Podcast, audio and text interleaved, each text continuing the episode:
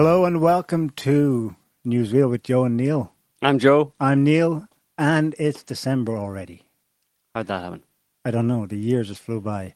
Um, this week we're going to be discussing the protests in France, which is pretty crazy now. I think it's finally caught media attention globally. Um, also, the oh yeah, well, that was a big thing last week. Big in a way, I suppose, was the border incident in Crimea. We'll be touching on that. The G20 summit in Argentina, and hopefully as well, we'll get onto some updates in the RussiaGate nothing burger as it plumbs new depths of Nothingness. disbelievability. Okay, so um, in France, la révolution s'est recommencée. It seems there's a revolution in the air. Speak, speak normal. Okay, Speak normal, will you? Okay. So the revolution has started and it's being televised. Um, it has and it hasn't. I mean, this is a new recent movement. Began on November seventeenth. It's two weeks old now, and they've been going on nonstop, like every day in many towns. Usually just in the big cities, but even in smaller towns. And every weekend it flares right up because, of course, people aren't working then, so they participate. Um, but the last two weekends in Paris been crazy. Major riots. Um, you've probably seen now the, the scenes at the Arc de Triomphe, the center of Paris, yesterday. As of yesterday evening, 92 people were injured there, 14 of which were police officers, gendarmes, the riot police, and some 205 people were arrested. Um, who's responsible for that? Protesters or police? For the arrests? Well, the violence, I suppose. Well, well, these kind of protests, you have to assume the high likelihood, after certainly when they go on for a little while, the high likelihood that there's some kind of agent, agent provocateurs, which is quintessentially French, obviously, since uh, What's the French for Both- agent provocateur? both those words are French. So uh, these are po- police, police, uh, plainclothes policemen pretending to be protesters, go in and you know I, go- I, wreck go- the place. I googled agent provocateur Mm. Paris protest, and there's no French results returned. Yeah. I think they might use that same term, Yeah, well, I mean, you have to assume but that they're that's well the case. familiar with it. Yeah. Yeah, you have to assume that that's the case always, but not not necessarily that you know completely in a sense. I mean, it's very hard to tell, uh, but when there's consistent violence like there has been, uh, particularly in Paris, but in other cities as well, and there's consistent viol- violence like that, you either put it down to agent provocateurs initially. Um, kicking things off and setting a violent tone to the protests, and then people continuing it on themselves, or them continually doing it. I mean, but either way, it's not just obviously the people who are uh, throwing, you know, battling the police and throwing rocks at the police and throwing whatever at the police are not. Uh, they're not all police agents. Basically, they're Right. they're ordinary people uh, who are angry, you know. And obviously, the start of this protest was about supposedly a rise in fuel prices. But if you talk to people uh, on the kind of streets and stuff, which we've done, um, that's not it's not just oil prices. They're kind of fed up. There's a general malaise, and they and of course in these kind of protests, the president or the leader of the country is the one who has to resign. That's why you hear all these uh, slogans or shouts of Macron démission, Macron resign, basically. Yeah. Um, but I think people are actually not happy with him. I mean, French people. It's unusual for French people to not be happy with their with their president. They Or have- to be happy with him, or to be. or- uh, yeah, Yeah. yeah, exactly. It's not unusual for them to be unhappy with them. Yeah. Uh, they generally speaking, it's almost it's bizarre in France. You people elect supposedly, assuming there's no rigged elections and whatnot, assuming democracy still works. At least the the po- the the votes and the elections are legitimate. Let's assume it's bizarre because French people, generally speaking, elect someone. The majority of French people elect a, pre- uh, a president, and then you know, within six months, they're out in the streets shouting for him to resign. Um, and that's almost across the board. I mean, it depends on the scale of the protest, but it's almost like they do it as a matter of. In, in the past, they've done it as a as a way to send a signal. They may not necessarily be that annoyed or that unhappy with with the new president, but if he just does something that they don't like, then they'll get out and protest just to send a message type thing. They have, they have it in their it's in their genes almost or in their blood type thing, where they just feel like you know individual kind of social activism and you know individual rights basically and the rights of the people versus the government. They're basically fundamentally distrustful of government, um, and they see it as a fundamental right, along with the right to free speech and all that kind of stuff. In, in France, the right to uh, protest is is really high. Yeah, Um, and to protest government, riotously, yeah, if if necessary, you know. they will erect barricades, block roads, and stuff. But all that said, I think people in France, a lot, a lot of people in France are. We have some questions over the last election whether it was legitimate, legitimate or, or not, whether the vote vote was actually what they said it was. But I think people in France, generally speaking, many of them, probably a majority, are not not happy with Macron. Uh, he doesn't. He's not a lefty. All his official polls rating is like Yeah, Single super low. But the problem is this whole idea of centrism. The, the country, countries in Europe and in the US, you know, in the Western world, if you want to call it that, have been divided between left and right for, for generations. Mhm. There's been lefties and righties, right, for decades and decades. So people are used to that. So somebody takes up a centrist position. You think that you're combining, you know, you- you're uniting the people, but what you're actually doing is you're not making anybody happy mm-hmm. because you're not enacting leftist policies and you're not enacting rightist policy. In fact, you're criticizing both of them, or you're being more you're being more pro corp, corporate co- corporations, let's say pro business, which is not doesn't make left left people happy. And, and this is Macron. He's pro business and at the same time pro diversity and anti tradition. So he's pissing off both camps. So it's it's ridiculous to be in the centre. That just means nobody likes you Mhm. and that's the that's the case. And I think a majority of people in France don't like Macron for that, and they also don't like him because he's this young guy who's just wet behind the ears, very little political experience, comes into you know basically is shunted into power. He's someone's he's someone's kind of front man, you know, someone obviously longer established uh, political uh, kind of uh, I don't know political bigwigs uh, put him out there and, and financed his uh, and in business as well, financed his election campaign a couple of years ago, and um, and and he, he's not doing well for that reason. And at least the French people can see that that he's just really he doesn't fit the bill. Yeah. you know. And there's questions about his sexuality as well, which are kind of um, as much as They're too hard to miss. Like, yeah, and as much as the French people are, are generally speaking, you know, let's say a good portion of the French people are are, are not homophobic, whatever, are quite progressive in that respect in terms of, you know, they respect the rights of, of, of individuals. Uh, the problem with Macron is that he styles himself as a man of the people and this kind of almost like he wants to be an elder state, statesman when he's still only 41 or 42 years old. Mhm. Uh, very little history. And he, because of the, his, quest, his, his questionable sexuality, and by that I mean he presents himself as a, as a as a happily married man for many years, but there's you know there's good reason to think that he's homosexual, and uh, and it's the fact that he's duplicitous about duplicitous about that, Yeah. and it's not you can't put it down to fear or whatever, in the sense of he's f- afraid of coming out and and, and admitting he- he may be afraid of it because that may not that may influence people because maybe French people would be prejudiced in the sense of they maybe don't want someone like him who's a homosexual to, to represent them or whatever.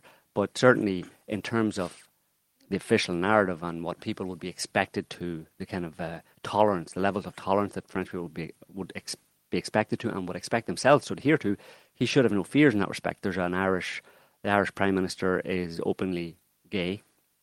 There's who else? There's someone else in, in Europe. The former Prime Minister of Luxembourg was openly gay Right, and well. married to Right. a man when he ran campaign Right. and became Prime Minister. So it's not a problem in that respect. Uh, so the fact that he would be being covert and duplicitous about Yeah, duplicitous about why- it, not not honest about it, basically. Why Uh, hide it? yeah, why hide it? Yeah. So he's rubbing people the wrong way in that respect. And like I said, he's just he's just not very presidential. You know, he you know he he's got this thing where he wants to, you know, he wants to. Uh, Project an image of A man of- a f- a fatherly image, really. a fatherly image or a man of the people type thing, but he, you know, and he thinks he can really connect with the young guys and all that kind of stuff. But, you know, he takes it way too far. He, he, he the young guys and the old ladies, yeah, well, he sullies everyone, he, he and the kids. He, kisses dis- the kids. he discredits the office of the president in France by taking that too far. You're Yeah. meant to be a you're meant you can identify with the people or be a man of the people, but you have to remain aloof. You have to maintain your And- what's expected of you as president. You're and meant- earn it. earn it, but if you if you if you think that you have it already, you're meant to show it. but he doesn't show it, you know. And he, he's just he's a fish out or of water in that he respect. messes up trying to show it. I think he Yeah. has a, a, an idea of what it's supposed to be, uh, but it, it doesn't jive But naturally with what people are. Yeah, he goes too far. Yeah. You know, where he's like, eh, when, he was- he- when he was over in Haiti, you know, I mean, you're a president of France. You don't go and a couple of young, kind of dodgy criminal guys with their shirts off, sweaty, sweaty black guys in, in Haiti come up to you. You don't, you don't give them big hugs and kisses. You know what I mean? Mm.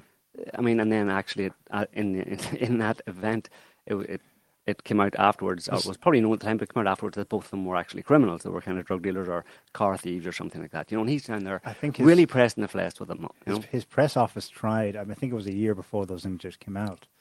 Uh, they tried to n- not have them go out, and then they somehow got out. No, So I uh, think the- there was a year difference No, they came between when it time. happened. Yeah. No, yeah, it came, they came out not too long ago. Like it was when was the Haiti hurricane? It was back in Well, that was that was last year. I think that's why I'm saying that. this year. No, the really devastating pair of hurricanes that went through the Caribbean. I think that's when he went. it was after that that, and uh, uh, quite a while afterwards. Like I have to check it, but I think they came out at the time anyway.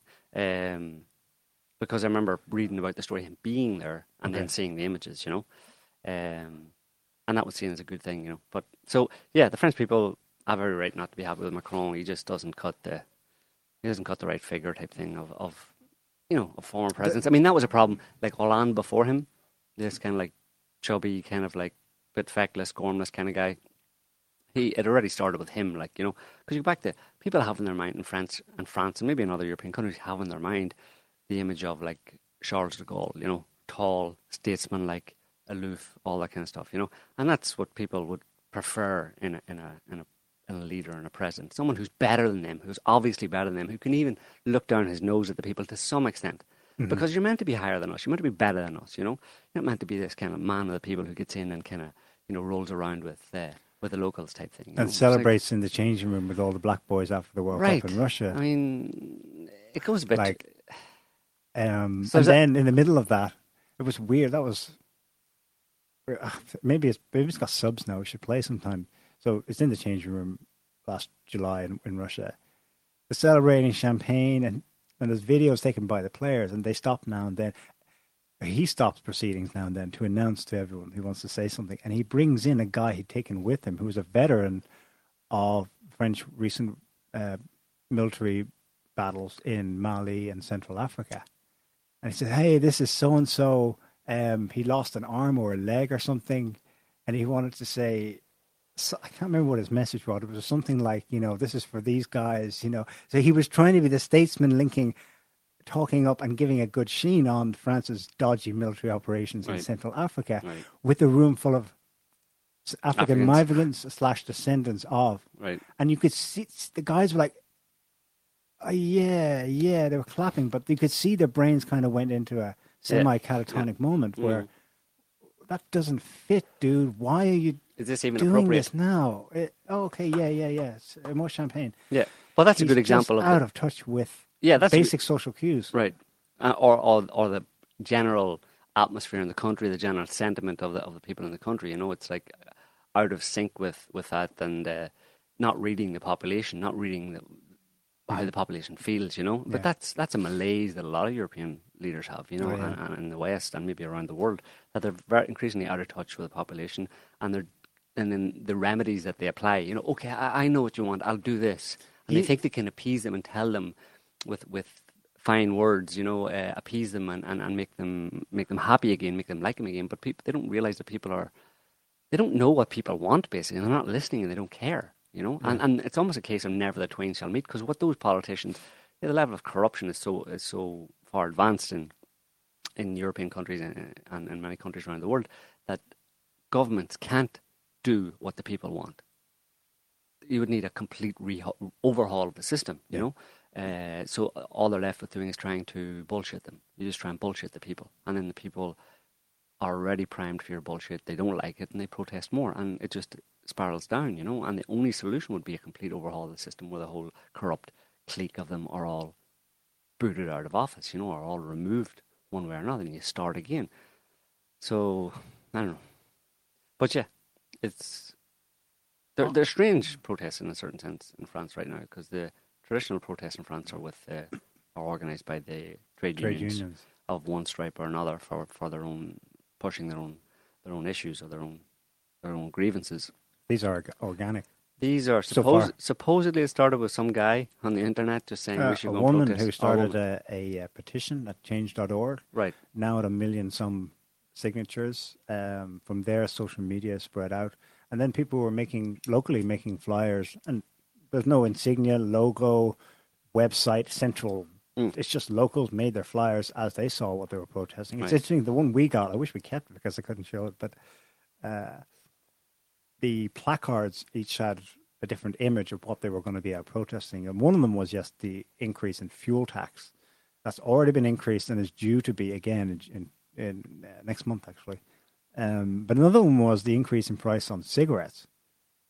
But that's something that's never, ever, ever talked about. That's like, oh, that's long dead and buried. We all know smoking's evil now, so we can just keep taxing the shit out of it. It was one of the visual reasons of dissent they were giving ordinary people in, in, in rural France for Right. why they were going out there. You Right. keep taxing the hell out of us yeah, and squeezing us on, on a whole range of things. Now, yeah, okay, so the official, the not the petition that was originally made was about specifically a fuel tax. Mm-hmm. But you talk to people, and they're being interviewed. You know, it's being fairly. T- it's not being glossed over in the media that there's a general discontent with being squeezed, with people feeling like they have to make a choice between.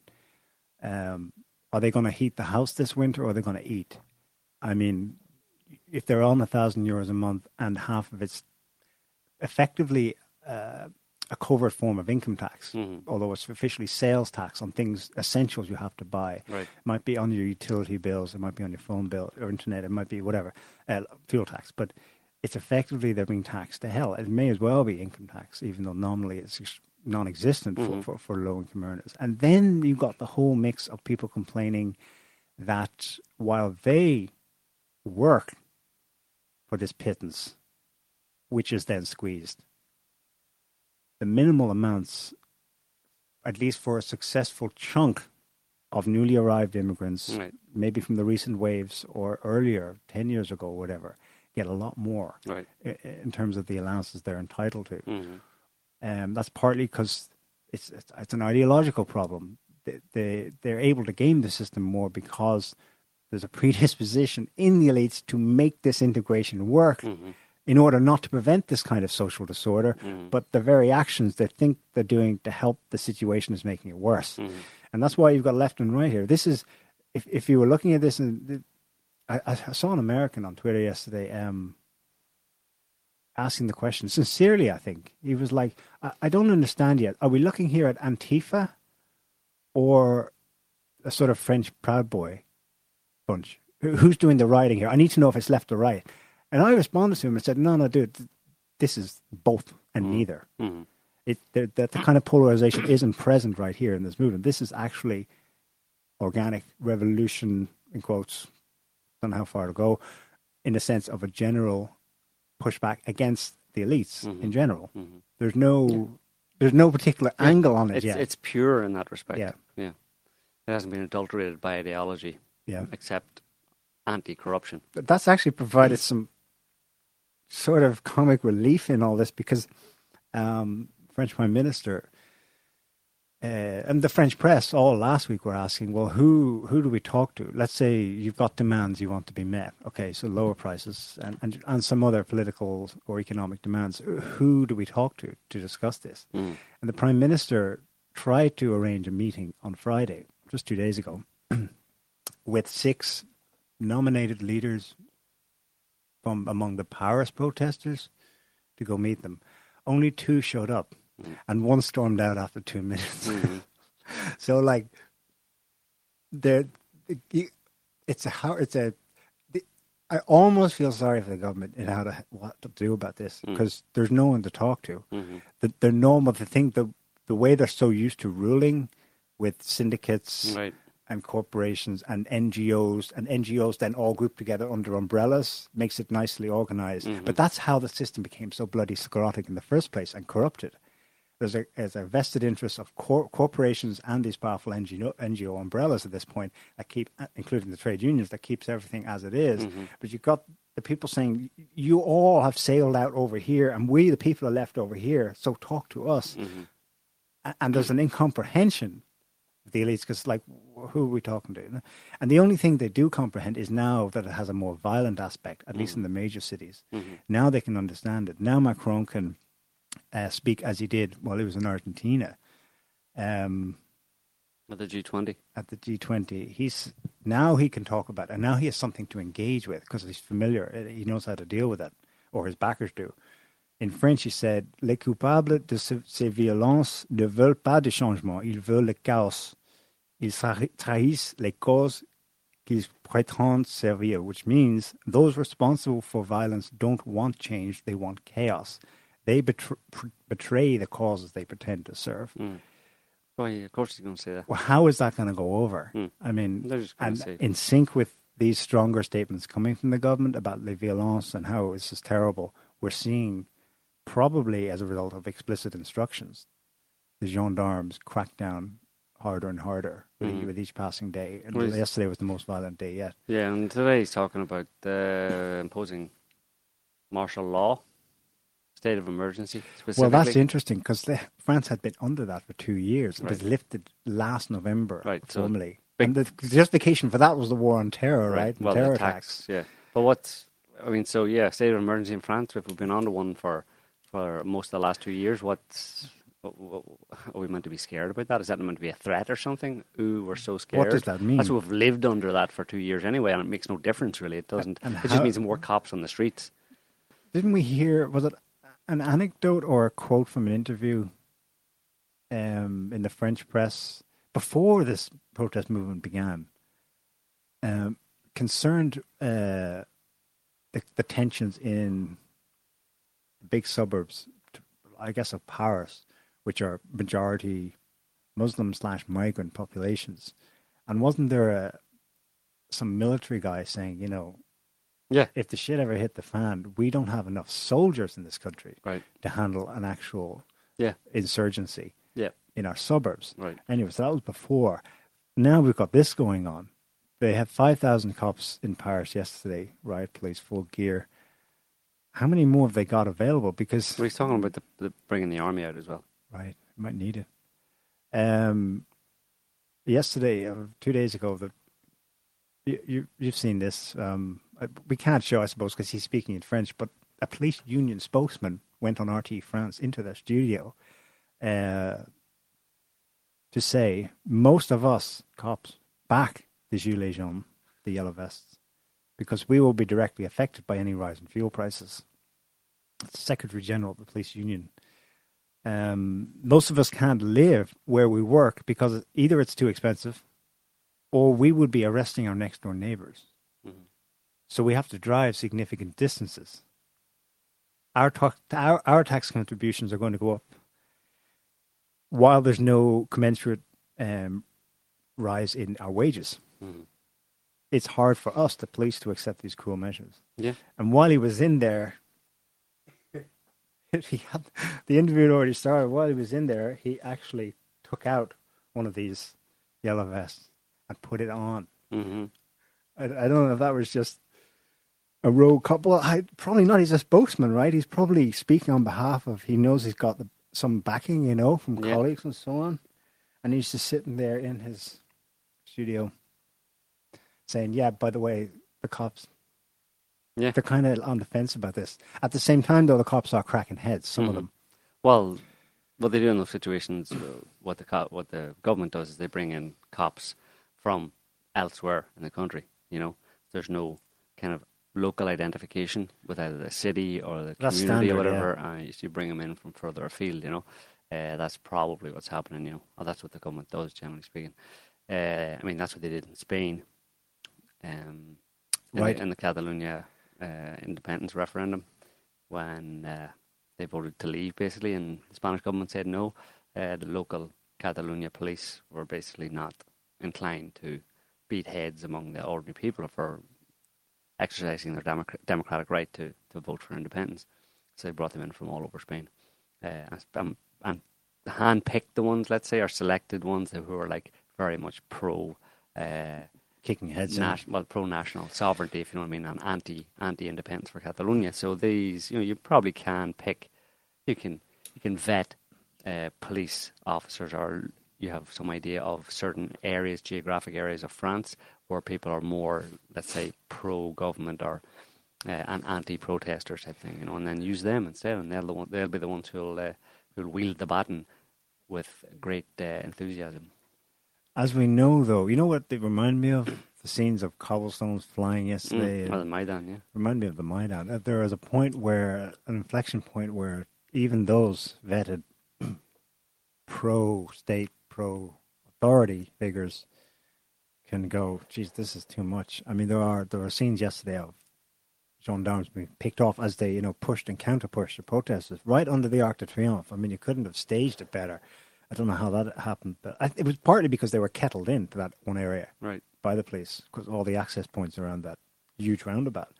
I mean, the the cops that were getting isolated from the rest of their pack, Mhm. getting their heads kicked in, and then then some of the other yellow vest protesters came over and actually saved them. Um, so it's uh, I don't know. It, in a way, it's like yeah, it's another wave of protests. I mean, it, it reminds me a bit of the Occupy Wall Street in 2011. That's seven years ago now. In, at least in the way it began organically. This is a bit different though, in that it's it's not just young people. Students only started joining them this week.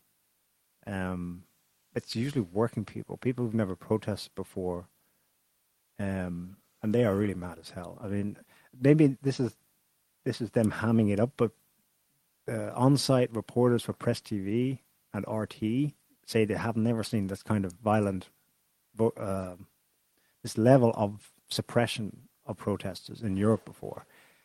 Now they should have been in Catalonia because it was like that Yeah. last year. So not quite that it's novel, totally novel, but it, this is maybe a bigger scale, a bigger issue. It's Mhm. nationwide now, and it, yeah, you're seeing them. You're seeing what. I this is the this is the one benefit. It's a benefit. I mean, it's a silver lining in this is that we're all going to now see the real face of the do-gooders who talk a good game about democracy and Mhm. human rights hmm and the will of the people and what the Mhm. people want. We're going to see the, the rubber boot the, that actually upholds that hmm uh, rhetoric. hmm Um, there was also I want to show this actually. Can we play this video? Um, it's very brief. We don't even need to hear it of the snipers. Um, now, there were rumors that um, well, at least one guy had been killed by the police, shot, but I don't think that's the case. Some people were really badly injured. In any event, they had snipers on rooftops around the Arc de Triomphe last night. I mean, they're they're not messing around like. Um, Yeah, preparing. They're getting a bit jittery, like the oh yeah, the the authorities are getting jittery, and they, they're, you know they're preparing. That's obviously when you have snipers on rooftops, you're expecting. Maybe like you mentioned earlier, they have Maidan or something in their in the back of their minds, and that could turn violent by whatever means. You know, not necessarily. Yeah. There could be some fifth element group comes in there or whatever and starts a shooting match, and uh, so you take those precautions. You know. and if they believe half the BS they believe about Russia, they would be braced for a revenge act where Russia would send in Right. snipers and fire both sides Right. and cause a revolution in Right. France. But of course, that would not be the real likely source of it. It No. would be the fifth element Right. behind the Western power structure. So yeah, um, that's that's yeah. We'll have to wait and I'm see. still torn between how novel this is, but a few of the facts that I think uh, put this in some context. One of the waves of protests under the previous government, Hollande's government, was um, I can't remember what it was in, what it was in French, but people were donning a, a red hat, a bit like the the hat of the Revolu- the Marianne hat, and um, that was a protest, a rise in fuel tax at the time, and I think they successfully got it repealed. Uh, Hollande's government said, "All right, we won't increase it at this time." um, in fact, that measure was likely pushed forward. It's what we're seeing Macron implement Mhm. with the new government is exactly the same as before. It, it's an interesting. Okay, so it's just a fuel tax, and they're not really complaining about that. They're complaining about the general Mhm. uh, squeezing of their finances. But it's interesting that the fuel tax, the the a reason for why the government wants to implement it is it part of Macron's and previously Hollande's signature program of converting the economy into the future green, re- carbon neutral economy. hmm And they have not made, they haven't tried to hide it. Doing this kind of thing is done with a view, a grand goal of eliminating all petrol and diesel fuel cars from the roads in France by 2040 hmm as part of the great shift into the beautiful green utopian future. hmm And that's what being said to people. We're asking you to pay now because otherwise our children will have to pay because the planet will be too heated and we'll all die in some blah. catastrophe in the future. It's amazing because the ideological reasons are, are always presented in terms of concern for your children and their futures. And people initially go, okay. But when the, when the rubber hits the road and you're asked to pay now while you're already practically destitute, hmm it's like no.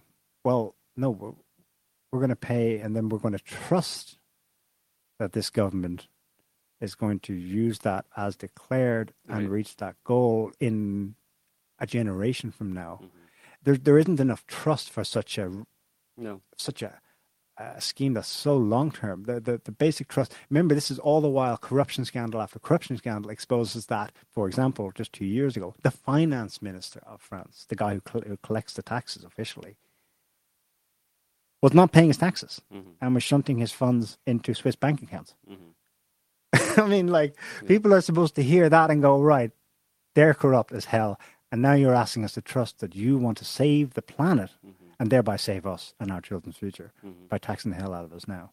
Yeah. Sorry, but no, we don't believe you.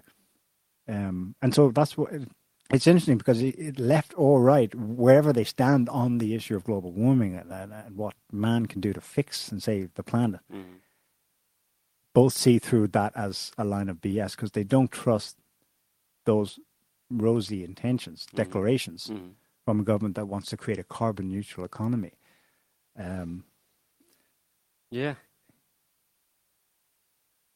Well, we'll have to wait and see where it goes. Obviously, um, it's uh, it does seem to be slightly different from previous French protest movements. Um, although it will obviously die out at some point. People, when Christmas is coming up, and I'm not sure. I'd be, I'd be surprised if they keep it going all the way through Christmas, but you never know, I suppose. But I think it will probably die die out between now and the end of this month. So um, until the next time. But I think this will be more. This may serve as a precedent uh, for for future similar protests. Um, you know, because it seems to have galvanized a lot of people and it's got a lot of attention, and you know, people are really people are committed. Like people are going out and staying out for a long time, all day, sometimes all night, uh, consistently, and so yeah, I think we're going to see more of it uh, as things probably worsen in, Mm. in terms of the general atmosphere in, in in France and in other European countries as well.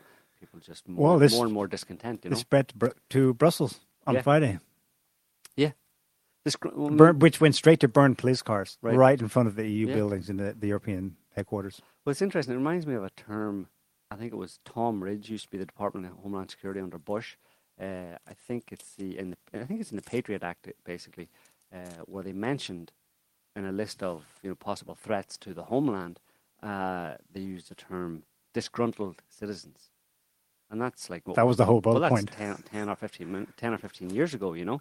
So it almost it suggests, you know, that for a long time, and maybe long before that, governments have had it in their mind that Oh you know, yeah, simply, you know, simply, it's not that, you know, it's not terrorism. It's not, you know, uh, you know, people who are, you know, anti-establishments, you know, strongly anti-establishment, anarchists, those kind of people, you know, the, the usual suspects type thing, you know, radical groups basically. They include just generally disgruntled citizens, right? Mom and mom and pop unhappy about something, whatever it is, it doesn't matter. Those people are a threat to the state, and they've known about it for a long time. So- absolutely. Well, it should be hardwired into anyone running for any government position that that's what your main concern is. Mm. But in part because it represents a threat, a danger to the unitary state you're supposedly about to take the reins of. But not just because you need to keep them down, but because you need to be listening and fairly reciprocal or reframing how you want to push what you believe is best for the country There needs to be. You have got, of course, disgruntled citizens Right. should be top of that list. It Yeah. shouldn't be all the way down here under saving the planet, fighting terrorism, all this, which is all BS. And any real smart, for good or bad reasons, government leader should be aware that oh yeah, well that's just the ideology, ideology. Ah, there, there is the actual practical concern of. It should be lesson number one in how to be a government person in, in the books they read and then the degrees they have to get and so on. So yeah, um, it's it's like, but there's so much BS. Like, I mean, on the day on the day of these yellow vest protests spreading to Brussels, which went straight to riot situation, inside one of those buildings, unless he was in Strasbourg, but I, I imagine he was in, inside. Guy Verhofstadt, like ultra liberal, totally like for full federalization of the European Union, former Prime Minister of Belgium, tweets um, to announce that the EU has a grand plan by 2050 to make the entire European Union a 100% carbon neutral economy, the first in the world, the glorious utopia. Mm.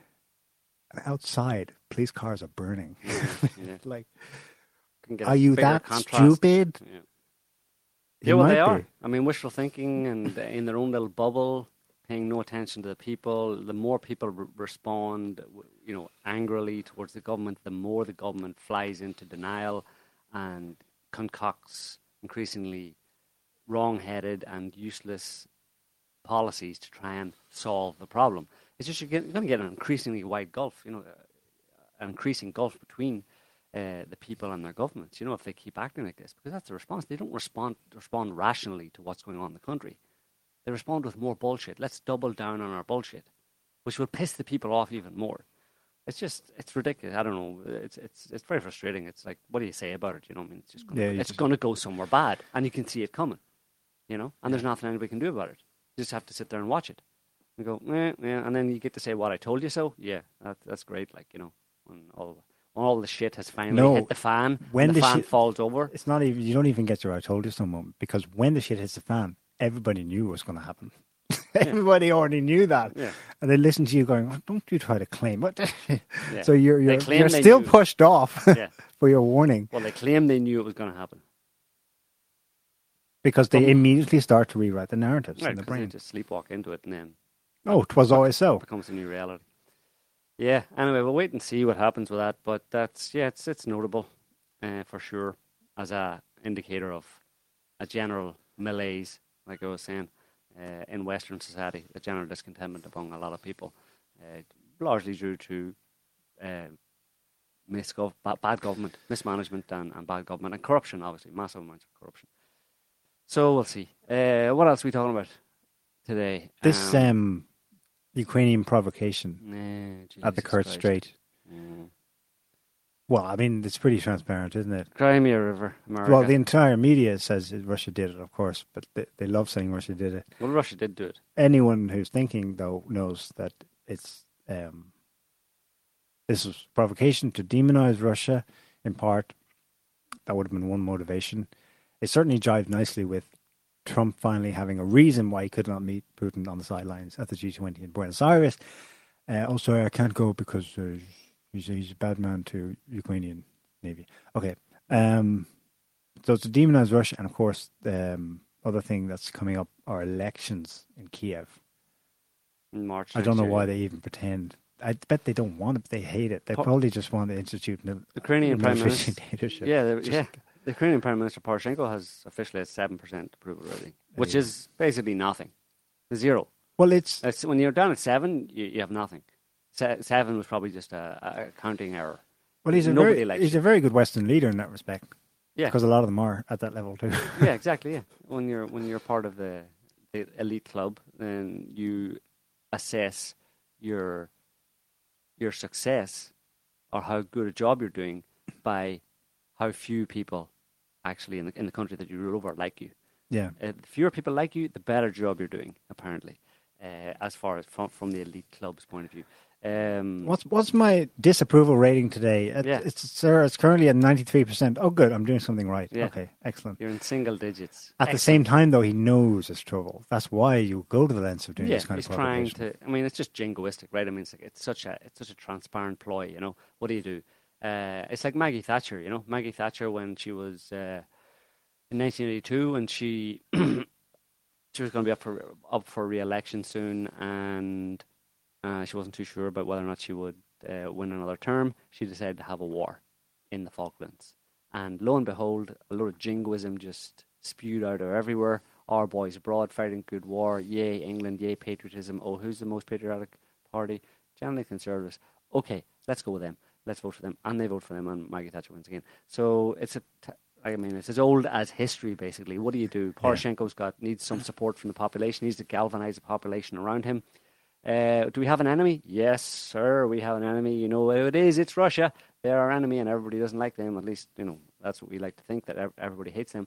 So, well, can we get Russia to attack us in some way and make us look like a victim, and that we, and therefore, I need to, you know, I don't know, maybe close the borders, you know, implement some strong and stable leadership tactics, whatever, and maybe I'll get, you know, up to ten percent approval rating as a result. It's And they pathetic, you know. declared de- declared martial law, which in Ukraine I don't even know what that means because doesn't mean anything. they can't do anything. so it's anything successfully. Yeah, Uh, it's well, business as usual, right? Martial law. I no change. You mean? yeah, Uh, status quo. yeah. Right. So, Although yeah, he's going around calling for everyone and their army to come over and right, bring in the Germans, bring in the French, bring in everybody, whoever sanctions, you know, attack Russia, do whatever you can to attack Russia. Um, it's Russia's obvious, not taking any chances though. it's obviously a setup. Bringing in the more S four hundreds to Crimea. Yeah, they're obviously taking it seriously, or, or to show strength or whatever. But yeah, it's hard to know whether they actually think that they would ever need to use those. Who's going to attack? You know, someone going to attack Russia? Is someone going to attack their ship? Who's, what are they? What's NATO going to do? Bomb some Russian ships in the Sea of Azov or something, or bomb some ships in the Black Sea? Bomb Sevastopol, maybe bomb the the, the Russian uh, naval base in Sevastopol in Crimea. Uh, I don't know.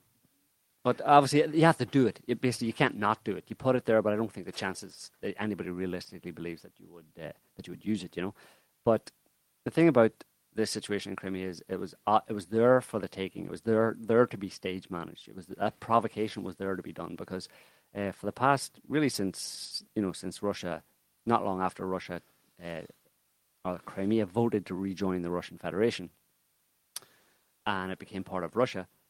Um, the Ukrainians obviously they closed their border. Um, well, recently they closed the border. They, they increased obviously checkpoints in the border between Crimea and Ukraine.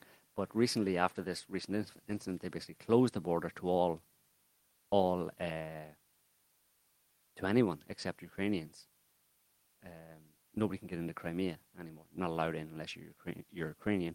Um, but they've also in I don't know how long ago they did this, but it's been quite a while. It's been at least a year. They cut off the water supply. Ukraine cut off the water supply to Crimea, uh, and you can see it actually in maps of the greenery, uh, the green green greenery of the of the country, the coverage of, of plants. in The Mm. country is like from last year to this year. It's basically all brown, basically because they're they're having water shortages having a ration. water shortage yeah, because Crimea has cut it off, you know, and so those are the policies. I mean, you know, you can say the Ukrainians are justified in doing that because Crimea was illegally stolen from them by Russia, but that misses the point that that wouldn't have had to happen. Russia wouldn't have had to to basically more or less take Crimea, even though the Crimean people voted and were happy to rejoin Russia. It wouldn't have had to have gone that way if uh, the leaders or the you know the whoever they are, the clique within Ukraine, did not get together with the U.S. State Department and plan a coup in 2014 that was specifically designed to deny Russia, for geopolitical, broad scale geopolitical reasons, specifically designed to deny Russia its naval base in Crimea, in Sevastopol. That was the whole point of the Maidan revolution, the overthrow of Yanukovych and the installation of uh, of the State Department, basically. The State Department's chosen, handpicked people to be the presidents. It was the takeover of Ukraine by the US State Department and to throw Russia out of Ukraine and out of its naval base in, in, in Sevastopol and Crimea. no other country in the world would have sat sat there and taken that. It's a mm. major, major blow, a major attack on Russian sovereignty and its on, on Russia itself, on Russia the country. It's, it's a declaration of war. It's an attempt to steal a major military base. Imagine, you know, give me, you know, I don't know, what are the major military bases in, in the US? I mean, there's uh, obviously. Well, it, which one's abroad? Oh, in the US proper. Well, um, Yeah, effectively in the US proper, because that one in Crimea was Fort effect- Worth. Fort Worth, wherever, any of the major US naval bases, let's say naval Um, bases over in California. Norfolk, Virginia. Imagine somehow Russia was able to like basically deny the US access to one of its own naval bases. It's a, it's a declaration of war, effectively, and Russia was fully entitled to do what it did, which is, which was to secure its naval base, which was you know indirectly they did that by uh, having a referendum, taking Crimea and having a referendum. And, the, and the, the good thing for Russia was that the majority of people in, in Crimea wanted to rejoin the Russian Federation. So the Ukrainians have only got themselves to blame for the situation. But they're, they're, they've got you know, sour grapes all over the place as a result. They're crying and complaining. They're just like, they're pathetic. They, that junta in Kiev are absolutely pathetic, as all quisling governments are. They're completely discredited and, and pathetic. And they're crying and they won't shut up about you know, evil Russia, Russia this, Russia that. Th- th- They hate Russia basically. So that leads up to the situation where they decide, well, what can we do? Well, part of the part of the, the circumstance that led up to this incident in in the Kerch Strait was that as a result of Ukrainian antagonism towards Crimea and towards Russia, Russia has been exerting its control in the seas of Azov and the Kerch Strait by checking all of the boats. That Sea of Azov, they're basically in, you know, just off the Black Sea up into it borders Ukraine and Russia. Um, a small kind of sea. There are ports along there, Mariupol and stuff, uh, industrial ports belonging to that are Ukrainian. But there's also Russian ports and all that kind of stuff. But Russia, having a bigger military and bigger, you know, bigger uh, naval forces, has basically been dominating uh, the the transit of, of ships in and out of the in and out of that Sea of Azov and to the ports and back, and has been harassing Ukrainian ships and, and kind of detaining them and checking them because it's suspicious, and there's every right to be suspicious of the Ukrainians because they've been plotting for the past four years, openly and covertly against Russia. So they're just increasing security. So uh, they've had enough of this. They've had enough of Russian strong arming us in the Sea of Azov, harassing our you know ships and our military ships and all that kind of stuff. So they s- decide to do something about it, which is to let's make Russia look bad. How can we provoke Russia into taking some action against some of our ships? And then we can say, look, see, Russia did it again. The European Union is probably going to pass more sanctions against Russia for this Ukrainian, uh, the Sea of Azov incident. And Trump, like you mentioned, cancels a meeting with Putin. It's all just to make Russia look bad, you know, and, and all with connivance, certainly, of the West and of the state, U.S. State Department and the U.S. deep state. The the backstory to this that I heard was different. Um, I think it's the Russian side. and I think it's true as well. We need to check it, but I think there's a been a string of incidents in the last couple of years of the Ukrainians illegally boarding Russian ships in the Sea of Azov and taking uh, the captains of Yeah. merchant vessels It- in illegally. Well, I think there's if anything, the pattern is the other way. It's Well, not been the Russians harassing. I don't. I don't know. The thing is, I would leave that open, you know. But what what I would say is that I mean, there's that's two sides of a story, basically. You know, conflicting accounts, and maybe both of them are true. You know, who started it? Then you have to get into who. Well, who started boarding ships? You know, I don't know who started boarding ships. What I'm saying is, Russia has every reason to be suspicious of Ukraine because it is effectively a, a, Yeah, a U.S. absolutely. government outpost on its borders, Yeah. and it. You know, there's obviously the issue in Donbass, and you know the the, the, the war taking over there, and Russia has every reason to be. I mean, them taking Ukraine, the U.S. State Department taking Ukraine is pretty much the same as uh, the progress of NATO up to up to Russia's borders over the past, you know, si- since the end of the Cold War, where when the when the U.S. promised they wouldn't do that, then they go ahead and start pushing into Poland, into Romania, into Bulgaria, into the Baltic states, and all that kind of. They start pushing towards Russia and, and, and setting up missile systems in those areas. And this coup in Ukraine was simply another way to do exactly the same thing, to push right up to Russia's border and take Ukraine away from Russia, take it out of its sphere of influence, and, you know, surround Russia effectively with U.S. military apparatus. So, on balance, obviously, Russia has every reason to do whatever it thinks necessary to protect its own interests because it's being threatened. Yeah. It has been threat- It has been being threatened for the past ten years actively Yeah. in very direct ways. The- by, by, a, by a power that is attempting and wishes, would love to see Russia destroyed. Yeah. What would you do? The, what set this off last week was that there's an existing arrangement. Yeah, they share the sea. They share the sea, and it, all it is is that, and this predates the Maidan coup. Right. If you're passing through the, the, the Kerch Strait, you just notify, say who you are, Mhm. fine, and off you go. In this case, they were radio silent, and once they were radio silent on their approach, that's when the Russians sent out ships, Yeah. and then they tried to communicate directly ship to ship, no response. Right. Then they rammed. Well, th- then the Ukrainians started doing these crazy maneuvers, Mhm. which we all saw. Then they rammed them and brought them in. So it was a change in Well, the normal procedure as agreed between the two countries that predates the Maidan. Yeah. Which uh, doesn't conflict with your, your general point. Yeah. But on the specific legal Yeah. in, laws of the sea, Yeah, they the, were the Russians they are, are in the right here. They were violating an agreement, yeah. But well, they also shot at the Russian sh- at the at the Ukrainian ship. Yeah. They put put a hole in it. Like, Yeah. And uh, uh, but the weird thing about it, what I still don't understand about it is, is what That's because they were they were armed, those ships. yeah, they're, they're they're two glorified dinghies with Oh, mach- with machine guns on the front. yeah. There's Well, two 50 caliber machine guns on the front, and they're little small Corvette type ships. American ships not very given big. to Ukraine a couple of years ago. Right. Well, let's uh, yeah, and, and two of them constitute, I think, a third of the Ukrainian navy. So I Yeah. think they have seven or eight total, um, or six. Uh, the Ukraine has no navy, so these two little dinky ships, sure, grey met gunmetal warship looking things, but all they've got basically is two machine guns, a machine gun on the front of it, hmm right? Uh, probably a 50 caliber machine gun. And but the weird thing is, there's two of them, and yes, allowing for all this kind of radio silence and not not responding to instructions or not responding to requests uh, is a provocation and will alarm the Russians.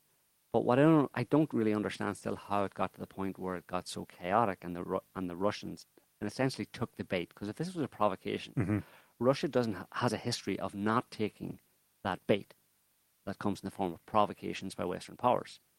It's well used to it. It knows it's it, it knows the way they do those kind of things, and it doesn't take the bait because it knows that when it takes the bait, that's what they want you to do, so that that, that you'll respond in a certain way. And now we've got you.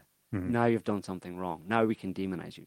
So what I don't really understand is why Russia shot went to the point of you know firing on those Ukrainian ships because, like I said, they're two dinky little ships, not really any threat to the significant to the Russian military forces or Russian military and air force and naval forces in the region. And also, what the hell was the tug doing? It was like two dinky naval ships were escorting a tug. What the hell was the tug doing there? What's that? What What's the backstory there? What were they doing? Why a tug? Why would Why would two two naval ships be escorting a tug, or be in the company of a tugboat? And you found a possible clue, although it's not being discussed by the Russians, not yet. In Uh, I don't know if that's true or not. well, Well, there was a story earlier on this year, basically, that in the was it Newsweek or no, the Washington Examiner, by some pundit who said uh, the U.S. or Ukraine. He said Ukraine, but it really meant the U.S. Obviously, Ukraine can't do anything without the help of the U.S. Uh, that they should blow up the new bridge, the Kerch uh, bridge that Russia built at great cost over the past couple of years and opened earlier this year. Um, which is pretty much where this which joins down, Russia to Crimea. Yeah, which is where this went down. right. So I'm not saying that there's anything necessarily going on, but I can understand how the Russian, the Russian government, and the Russian military would be very nervous about that bridge, Yeah. and would not be trusting the Ukrainians. especially as far as after it could throw all them. the um, acts of. I suppose they fall under acts of war, but uh, really acts of terrorism they've conducted in the last couple of years, assassinating in car bombs um, and other explosive devices. Um, leaders of the Donbass rebellion, Right. um, among others, um, there have been assassinations of Russian journalists in Ukraine, of course. Right, infiltration into what are supposedly Russian areas. I mean, Donbass is a, is a Russian, effectively a Russian-aligned area, but somehow someone was able to get in there and plant that bomb to blow up. Uh, what do you call him? Zakharchenko. Zakharchenko. So you can't you can't be too careful basically in, in this kind of situation when dealing with an enemy as as insidious and as duplicitous and Machiavellian as the Americans in league with their Ukrainian nutjob partners who are just hysterically anti-Russian. Who knows what they do? So it would, uh, to a certain extent, it might drive you to distraction and make you a bit antsy. So maybe that's the solution, to the, or the answer to the question as to why the Russians responded in this way, because they're just not taking any shit from the Ukrainians at all. Yeah. We're, we're beyond the point. We're not. We're not. We're not going to second guess you. You know. We're not going to. We're not going to wait and see. We're not going to believe what you say. We're not going to necessarily assume that you're uh, acting in an honourable manner. We're going to actively assume that you're up to something. And as soon as you step out of line, you're getting smacked. And we don't mind the resulting And we don't media campaign making us look like Right, because you've been doing that for the past five years anyway, right? Yeah. Putin killed my baby. You shot down MH17. You uh, hacked our elections. You hacked Brexit. You hacked the Spanish referendum. You turned uh, Macron homosexual. You uh, uh, well, pretty much everything, right? Uh, so at this point, once they've leveled so many accusations against you, it doesn't matter, dude. Say whatever you want. I'm tired of it at this point. I'll just carry on doing what I'm what I have to do, and you can rant and rave in your stupid media. was just reminded me if the yellow vest protests continue in France, Russia will be blamed for it. Mark my words, you heard it here first, people. Russia did it. Um, remember the movie Hunt for Red October? Yeah. Uh, great movie, but it, the storyline is ah, Dodgy. I never liked it. It never sat right that you know an American naval submarine is going to save a Russian one, but only because it wants to defect. Mm. So now they're right thinking they're on our side. But all right, we'll, we'll give them that. Okay. Um, there's another big movie, uh, submarine blockbuster out called Hunter Killer. The premise of which is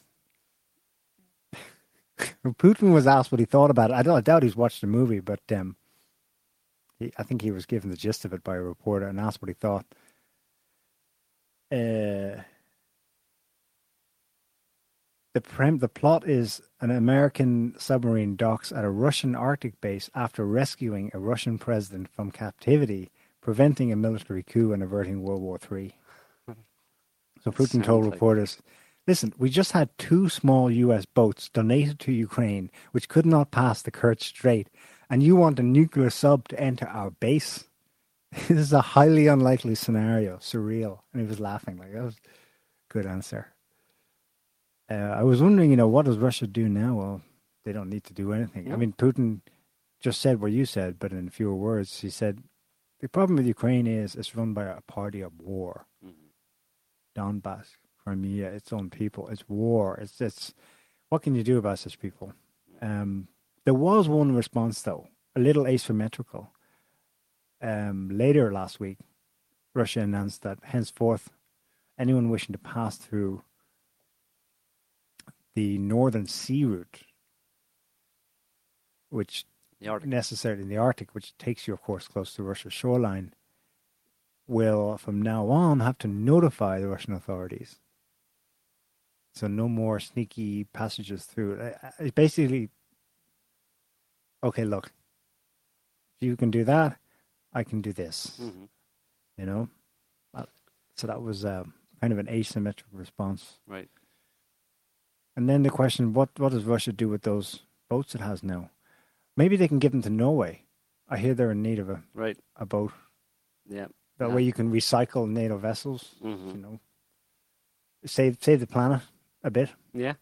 Recycling. Good. All right. What else are we talking about today? Um, the a few updates on RussiaGate. Mm. Oh God! First, earlier in the week, the Guardian published a bombshell report. Bombshell, saying that uh, Paul Manafort, who uh, very briefly, of course, headed Trump's campaign in 2016, had secret meetings with WikiLeaks founder Julian Assange. Except you didn't. except he didn't. And it was dismantled hour by hour all through last week, such that the Guardian, the author of it, Luke Harding, was backtracking fast, and they were rewriting the article. It was apparently changing in real time, as it was easily proven to be a lie. Um, it It's bizarre It- how they're one of the one of the back, backtracking was that um, they said that listen, if the story turns out to be untrue, comma, it'll likely be because false information was fed to the Guardian by Russian operatives. What a bunch of idiots! Like, I mean, if you can say that in advance, then don't run the story. Yeah, absolutely. But but you have to run the story because it's it, it furthers this ridiculous bullshit nothing burger story of Russia collusion, Russia gate, blah blah. They hacked our election, which is all people don't understand that all of it is a lie. Every there is no substance to that whatsoever. And but it's it's yeah well you know we know we're in a post-truth age where you know um, truth is irrelevant. Facts are it's fluid. Just, it's just you make it up as you go along, and you put it out there as the truth, um, as facts, as you know, just the facts, ma'am. You know, in you know, impartial uh, reporting by the Guardian or by the BBC. When it's not, it's complete, and a vast majority of it is complete and utter lies. Unless, like I keep saying, it's a story about you know a cat was caught up a tree today. Then you can rely on the BBC. If there was a cat rescued up a tree by firefighters, okay, there's a decent chance that was true. Anything about politics, Russia, international politics, there's all it's all partially or completely false and They have and the- it's all opinion is the problem people think it's not opinion they, they people separate their websites so these reputable news organizations supposedly separate their websites between just factual news and opinion and put here's our opinion piece uh, which is which you know are the yeah so opinion piece. And so that's just just our opinion. You don't have to you don't have to assume it's true or whatever but obviously they argue strongly for it and people believe opinions as well as much as they believe facts especially when it's coming from an authority. So the idea that they put an opi- opinion and think that well nobody's really going to believe this. No they know people are going to take read the opinion and go yeah that sounds really true. I'm going to take that as fact there's no difference between fact and opinion these days and even when they're reporting the facts the facts are by definition slanted and presented in such a way that they are imbued with bias.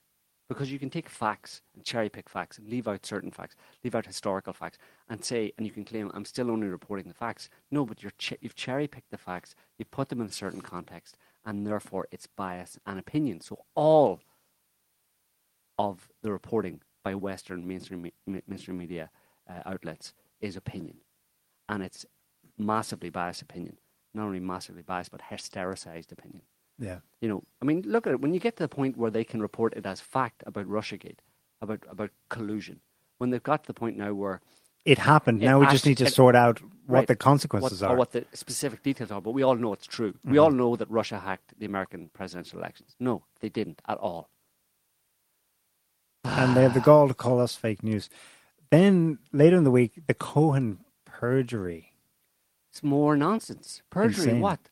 Well, the gist he lied to the FBI because he didn't mention. He said that Trump didn't have any uh, uh, business interests in Russia yeah, leading up to and uh, during his campaign. yeah, Uh, he lied to the FBI because why? Because the whole Russia Gate bullshit was already out there, and he didn't want to make it sound any worse. So he didn't want to feed the beast, basically. Yeah. So he didn't say anything. But the fact that Putin, or sorry, Rush, uh, Trump, had some kind of construction. he wanted to build a Trump Tower in the heart of Moscow. Right. What does that mean? What? What? What? What? And what? That makes him Russian? Does that make him in? Does that mean he's best buddies with Putin? What It's they're so trying, inane, like, what they're trying to do, they're trying to catch them out, and they, assuming that what Cohen has now said is the true and the truth, and therefore what he had said last year about this is therefore perjury, technically, because he spoke to two congressional committees about this last year. The only issue is when did it end? When did Trump's interest in building a tower, a Trump Tower in Moscow end? Now, almost certainly, I could, I can already predict what's going to happen. It ended sharply the day they went RussiaGate right on Trump, which was that dossier. probably June. Was it late June 2016 when Clinton first yeah. voiced it? They had had Steele working on it, um, the dossier with GPS Fusion, and then once that went out, it was like, oh fuck, we were about okay, just we'll just and if they, if they ever ask you, Cohen, just say it ended, just backdate it, and here's some paperwork, and that should have been it, because what they what they called him out in a lion, it's not a lie. It's it's technically it's untrue, but they've only caught him out because they they're, they're trying to show that they were interested in getting a Trump Tower right when Russiagate started. Mhm.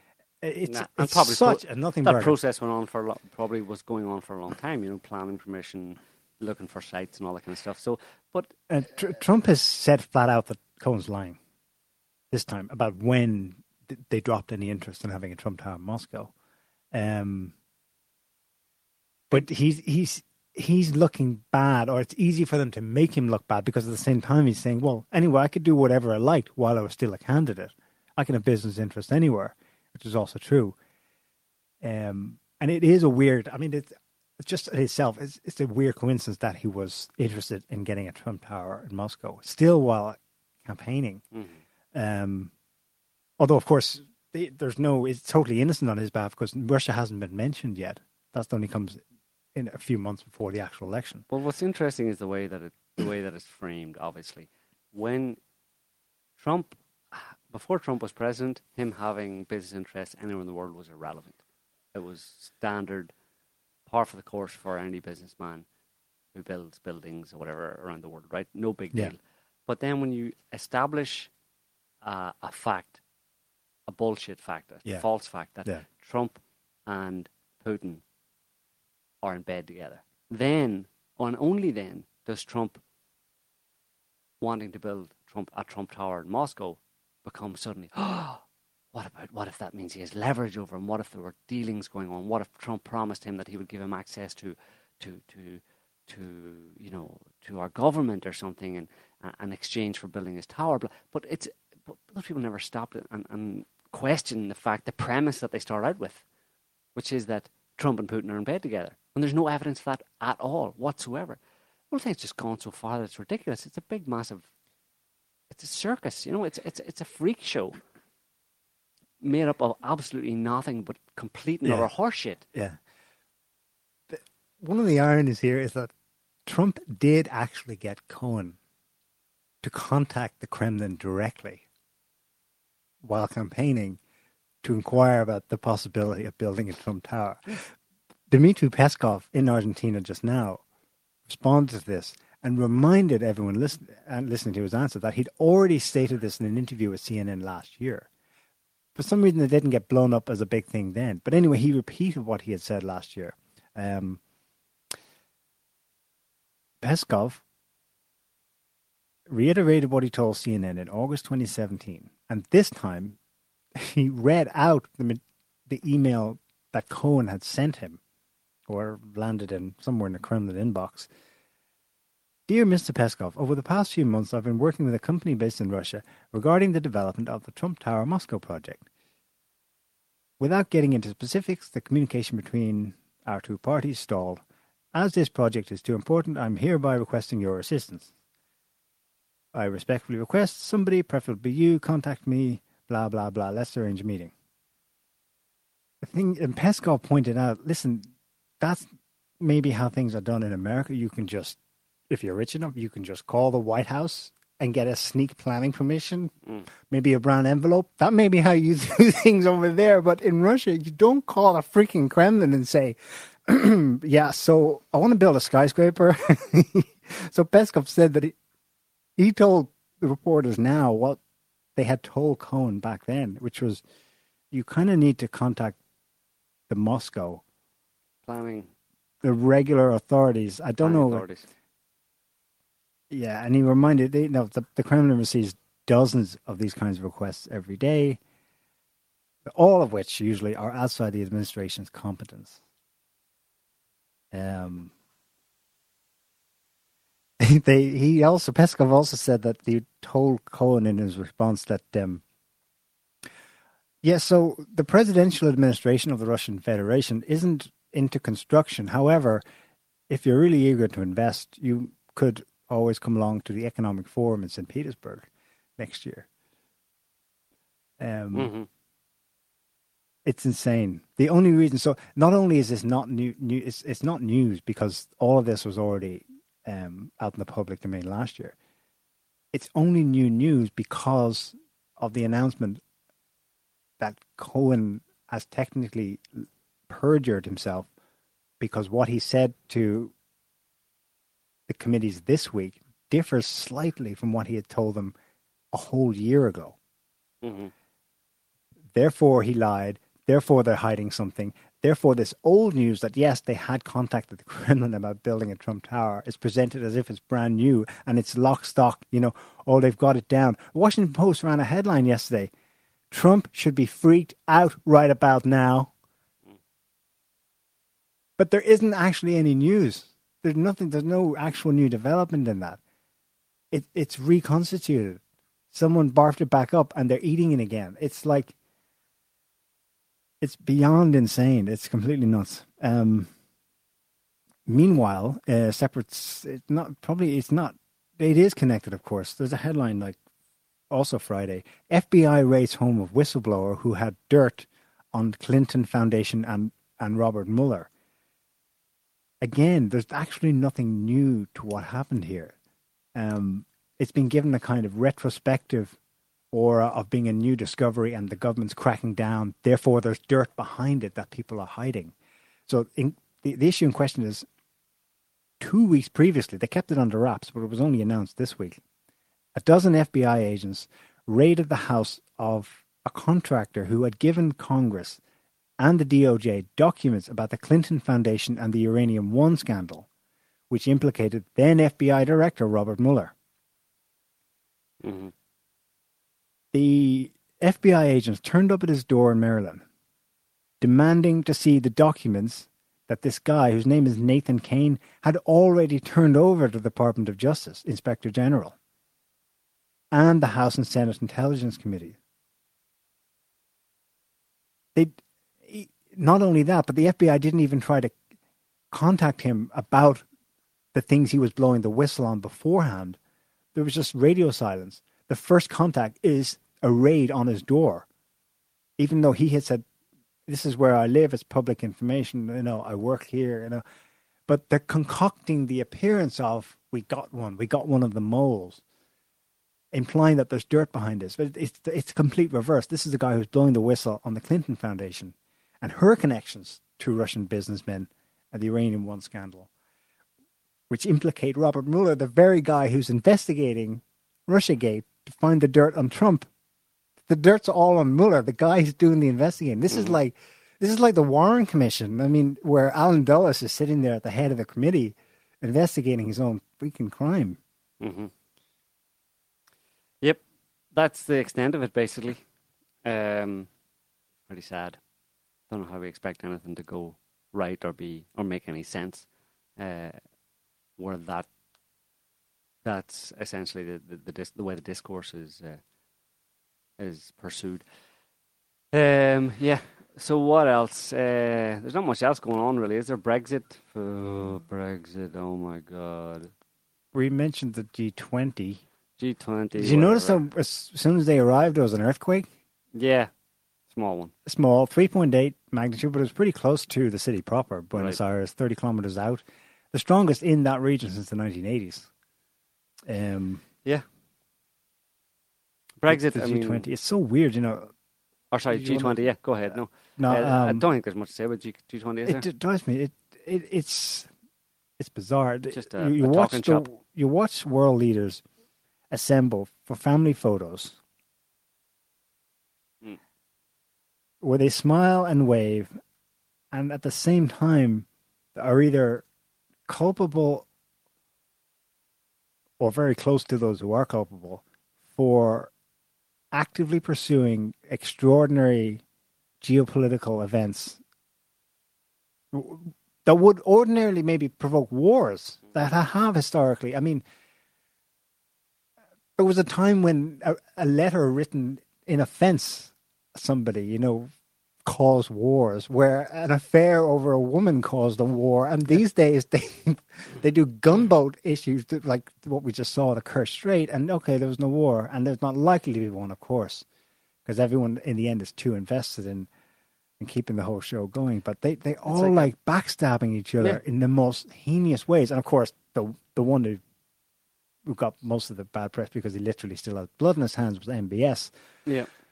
Yeah, with, pic- with a picture of uh, a picture of the Putin meeting MBS. Putin got obviously a bit of flack for high fiving, more or less high fiving MBS. Uh, That's a bro five they call a, it. A bro five, sorry, bro fiving MBS. But look at the look at the orange man in the background there. You know, I mean, not that that was just him coming into the room. You know, orange man not happy. But that image kind of kind of there's an awful lot. You could write many a big long article about current geopolitical history and oh, and modern geopolitics um, on on that image. you know what I mean? How it led up to today, you know, and what what's behind that, what's going on. You know, um, a lot of people have. Yeah. Um, but the G20 that they're at there is, uh, you just mentioned it, like them smiles and shaking hands and and then at the same time kind of stabbing each other in the back once they leave type thing. It's kind of like, and you mentioned it's like a playing happy families, you know, it's a family gathering. Uh, it's well, like, they call it the family photo. Right, it's the family photo, yeah. So, but it's like a bunch of highly narcissistic, you know, malignantly narcissistic family members. I don't know if anybody listening has ever been to that kind of a gathering where the majority of people at a family ga- gathering are all raging narcissists and just watch how they all interact. And you know what's going on behind the scenes, you know, and you watch how they interact. Pretty much what the G20 is. Uh, raging narcissists get together and, uh, you know, live it up and talk shit about each other and then go home and try and plot each other's downfall. That's the world we live in. What, what do you make that? What do you think of what can be said about that um, high fiving between Putin and MBS? Putin and MBS. It's just, it's just I mean, real, well, it's realpolitik, right? It's the Russian term, realpolitik, and uh, did he go out of his way to do the opposite to what everyone else is having to act? You know, angry and not impressed and disappointed with MBS. No, I, I think he's not gonna. Putin doesn't uh, isn't so false, or and he's not going to you know make a show of things because of course, like you know, the Brits and the French and all that kind of stuff show their apparent show their apparent um, displeasure with Saudi Arabia over the killing of Khashoggi, you know, and talk about sanctions. But behind it, they couldn't give a shit. They do not care one one moment. All that's just for the press and for the people to kind of like make people think that they they hold the moral high ground when they're all in the gutter, basically. Uh, Putin, on the other hand, by the by that image, it seems to me that Putin and MBS actually like each other, actually get on well, and that's why there's that kind of greeting. But Putin's not gonna like um, pretend to be annoyed or pretend that he thinks that uh, extrajudicial killing of a citizen by a government is something unusual. Mm-hmm. Only naive people think that that doesn't, that hasn't gone on for decades and doesn't go on all the time. And, and the other person who speaks truth with that is Trump, who said in response, he, right. took, he took flack for you know, not being strong enough in his condemnation of, of MBS over Khashoggi. Uh, and Trump said, well, listen, if we hold everyone to that standard, to that standard we won't, if we hold all our allies to that standard, we won't have any allies. Which is true, because pretty much all, you know, major, highly developed democracies and the best governments, the most free and democratic governments in the world, all of them engage in killing, extradition, extradition, yeah. killing the, their the, own their they, own citizens they, and citizens of other countries. Yeah, and emphasis also, oh, about, yeah, on other citizens in other countries, duh. But yeah. even the, the, even the, own, the yeah, sticking absolutely. point is on their own political no, business. I mean, obviously, like hello Seth Rich, um, probably that Hastings guy, right? Um, the UK Pat Finucane, human rights lawyer. We'll go back to. There's loads of people in the US, a lot of less less notable. Well, what do you call him? Gary uh, Gary Webb. Um, there's uh, there's a bunch of people, yeah, lesser known people, less who who were just in the way. Everyone knows off, Khashoggi because all the time because he's supposedly some kind of freedom fighter, which was completely not horseshit. He wasn't. He was as big a, he was as big a jihadi supporter as, as anybody else in Saudi Arabia. Um, yeah. He's like supposedly a Washington Times correspondent. No, he wasn't. He wrote about six articles for the Washington Times. That what that makes him a freedom fighter journalist Washington or something. Washington Post. That makes him a freedom fighting, you know, lover of democracy. No, no, there's whole history before that. And he was he was hanging out with Bin Laden and the and the jihadis in the in you the eighties while, Afghanistan. While he was writing these democracy sounding I love human rights articles for the Washington Post, he was writing for Arab speaking right. newspapers saying exactly the exact opposite. Like, you know, we just need to reform Islam a bit, you know, but we're not touching the monarchy. Um, by the way, Israel's evil, yeah. which you would never say in the States, you right. know. Um, the one, just one thing I want to mention. Uh, I want, the whole article is just like, what planet does he live on? Some highbrow writing for um, CNN. Uh, headline: The astounding Putin MBS high five. It really pissed people off. Like, I think what pissed them off was the the freedom these two felt they had to do that when they weren't conforming to a, a behavior they're supposed to. No, no, you're you're both bad boys. You The can't. narrative, yeah. You look too free and sovereign, yeah, you and should, that yeah, you should, me. you should be, you should be have, you should have big glum looks in your faces, like like you've done something wrong. You're both bad boys. You should look like bad boys. Go and sit in the corner. Go and sit in the corner, yeah. Well, this guy, Julian Zelizer, professor of history at Princeton University. Big op ed in CNN on this. The astounding Putin MBS high five. I swear to God, he wrote, It is as if Gilded Age corruption has reached the global stage. Only The now. Only- implication only, being- now. It never was before. ever. It's if it's as if the petty crimes of the commoners has has entered our hallowed ranks among the elites, who we who are pure and would never deign to do, never mind consider such horrible acts. I mean, who are you fucking kidding? anyway, Bunch of freaking pedophiles. and what what about Macron? Uh, his tete-a-tete with MBS. What a contrast! Yeah, he was trying to schmooze him. You know, I'm your bro. You never listen to me. You're a very naughty boy. Maybe I should give you a spanking. Yeah, you wish, Macron. uh, that's the kind of the thing. That's the that's the feels he was given MBS. You know. MBS didn't look like he was he enjoying said, that. Don't worry, Macron. Don't worry. Uh, Macron, who knows what he was talking about? He was caught on on tape, like talking to MBS, saying he was worried, concerned about something, and that he never listens to Macron and stuff. And it's like, yeah, join the club. Nobody else listens to Macron either. Um, but uh, he was probably just he was just making a show of, of being, you know, being an authority. I'm there like, for you if you I'm need there someone for to talk you, to. Yeah, I'm, I'm important. Macron's whole presence is about, is going around trying to impress on people how important he is, Hmm. and he looks like the least important person in the room, especially that wife of his. But anyway, um, I've one piece of solid data about what actually an outcome of the G20 was. Um, headline last night Russia and Saudi Arabia agreed to renew oil output cuts. That was announced by Putin in his press conference. Mm. That's a renewal of an agreement they made back in September. It's a rolling kind of three month agreement where uh, they basically agreed to, yeah, keep keep the supply tighter, and they hope that will raise oil prices, I suppose which has now fallen down to 50 or something, $50 a barrel. yeah, Britain's- oil prices have fallen fifty dollars a barrel, but the French people are protesting high oil prices. Yeah, because because of taxes. The taxes is 60 plus percent, and Right. the taxes to be increased in January. Well, but it's also tied to the price of oil as well. I think that's what kind of scares them about this handshake. Saudi Arabia and Russia are working in concert re- regarding oil. I mean, the only reason, the, the ultimate central core strategic reason for Saudi Arabia um, being such a key ally is, of course, the petrodollar. It's the kind of oil spigot for the planet um, in terms of the availability of its oil. yeah. Um, so Putin's saying to the press, we are going to work together with Saudi Arabia. We're going to survey together the market situation and respond to it operationally. That's if we were to explain why they it's like kryptonite seeing them do the high five. Yeah. That's probably the gist of it, the core of it. Mm. Power, the power is slipping from America's grasp. It's not good. Uh, it's causing all sorts of turmoil around the world because you know we more or less live in an American empire, so it can't but affect many places in the world. You know, uh, the whole global economy and global politics and stuff is affected. Is going to be affected as America continue continues to lose uh, its position progressively lose lose power and lose influence around the world. It's not going to be pretty. But we've said that nine times before anyway. Um, what's our last topic today?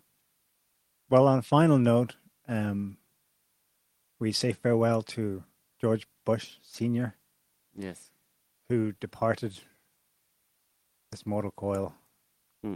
yesterday. There's a there's a quote by someone I don't know who it is, don't know who the person is, but the quote is, "I've never killed a man, but I've often taken great pleasure in some people's obituaries." and this would be one of them. No, I wouldn't even grace him with taking a lot of pleasure. He's uh, Uh, I would. I prefer him to be consigned to the dustbin of history. That's what annoys me about Oh, the, well, about the the media eulogizing him and stuff. You know, oh, he's a wonderful man. You know, left, right, every shade of mainstream outlet doesn't matter. You know, all the supposedly lefty anti-war papers and stuff like that, just loving up, loving up on him because what? Because I mean, the defining, the if you're responsible for the deaths of thousands of people, that's the defining characteristic of you. That's your. Def- that's the defining point of your history of, of your life there's nothing you can but do that's to, but that's that's, to airbru- that's that. airbrushed entirely. Yeah. The one thing that's a defining aspect of George uh, Bush Senior's life is airbrushed out of all of the talk, all of the obituaries, uh, or and the eulogizing of him. That's just sickening. But we've seen it so many times before. John McCain, you know, is Donald Rumsfeld dead yet? no, Uh, well, all of them and all the Cheney, ones. Cheney might be next. Cheney, he'll Or get it as well. You know, Kissinger, uh, Brzezinski, he got it. He got yeah. He's wonderful, lovely guy. Uh, it's sad, but whatever. It just discredits the media even more, which is a good thing. Uh, We have a short video of W Senior, HW, speaking in 1988. So this would have been when he was campaigning to become president after serving two terms as vice president. Um. Was? Oh, he's yeah. Let me just. I should back the up, um, give you the backstory. He's being asked about the downing of an Iranian airliner. Some almost 300 people were killed when the U.S. accidentally shot down a civilian aircraft, Iranian. That's all but airbrushing from history. You never hear that, about that in the context of provocations or Iran being bad or terrorism. And they just went, sorry, oops, well, we, we, it was a mistake, but you know, you can't be too sure. Exceptional as Stan. Can we play it? This very short. of America. Ever. I'll never apologize for the United States of America. Ever. I don't care what the facts are. I'll never apologize for the United States of America. I don't care what the facts are. You see, facts for these people have always been alternative, fluid, put in scare quotes, facts. Don't bother me with your facts. Do you know who I am? We create reality. Yeah. Facts are irrelevant. We make them up as we go along and make them real. Uh, yeah, the only last thing I'll just mention about is Brexit. There's not much to mention, mention about it other than it's just trundling along like the giant farce that it is. You know, people just losing their lunch over it on an increasing basis every day because it's just so nauseating. Uh, nothing has changed. If May's deal is approved by Parliament on the 11th of December, um, there will be no Brexit. Uh, the UK will be locked into the customs union as they have been as a member of the EU. They'll be locked into it for for foreseeable future. Nothing substantial will change. So Bre- May's Brexit is not Brexit at all. It's nothing to do with Brexit. It's a it's a farce. It's a con. Um, not that I'm for or against Brexit. It's irrelevant. I'm just saying what the facts are. Is that what the people in the UK voted for? They are not getting it, and the British government under May is trying to convince people that this is the best you can get. When actually, what she's saying is the best you can get is not what you actually voted for at all. No change in our status effectively with the European Union, uh, and all of the things that people voting for Brexit wanted to uh, get in terms of the the control they wanted to get back over their own sovereignty, their own immigration policy. They don't get any of that. They're still a member of the EU. That's why most people are saying that uh, she's not going to get it passed, get this Right. deal passed in, in Parliament. And if that happens, she will be removed. There'll be a no confidence vote in her as leader. She will be removed as leader of the of the party. Someone else will try and you know become the prime minister. Will there be a vote for a new uh, or a new leader of the Conservative Party and therefore a new prime minister? And but at that point, it seems that there'll be a lot of calls for another referendum. Before any, uh, before another election. Right, because it'll be so hel- the fact that it's such a horrible farce will become so transparent to everybody that the only sensible thing to do is to try again. Uh, although I'm not sure that Are you implying then that the only sensible thing to do, should a referendum be called, would be for people to vote to stay? No, I think it it might be closer. Who knows if they, they could rig the election? I don't know what way that would go. I think a majority of people in the UK still want to leave the EU. Mm-hmm. So if they have another re- referendum and if it's a fair election, they would just get the same result and then they'd be back at square one. and then it would be the task of the new Conservative Party um, leader and prime minister to negotiate another bullshit Brexit deal that doesn't give them Brexit because, like I've been saying all along, there is no possibility that the UK can actually leave the EU.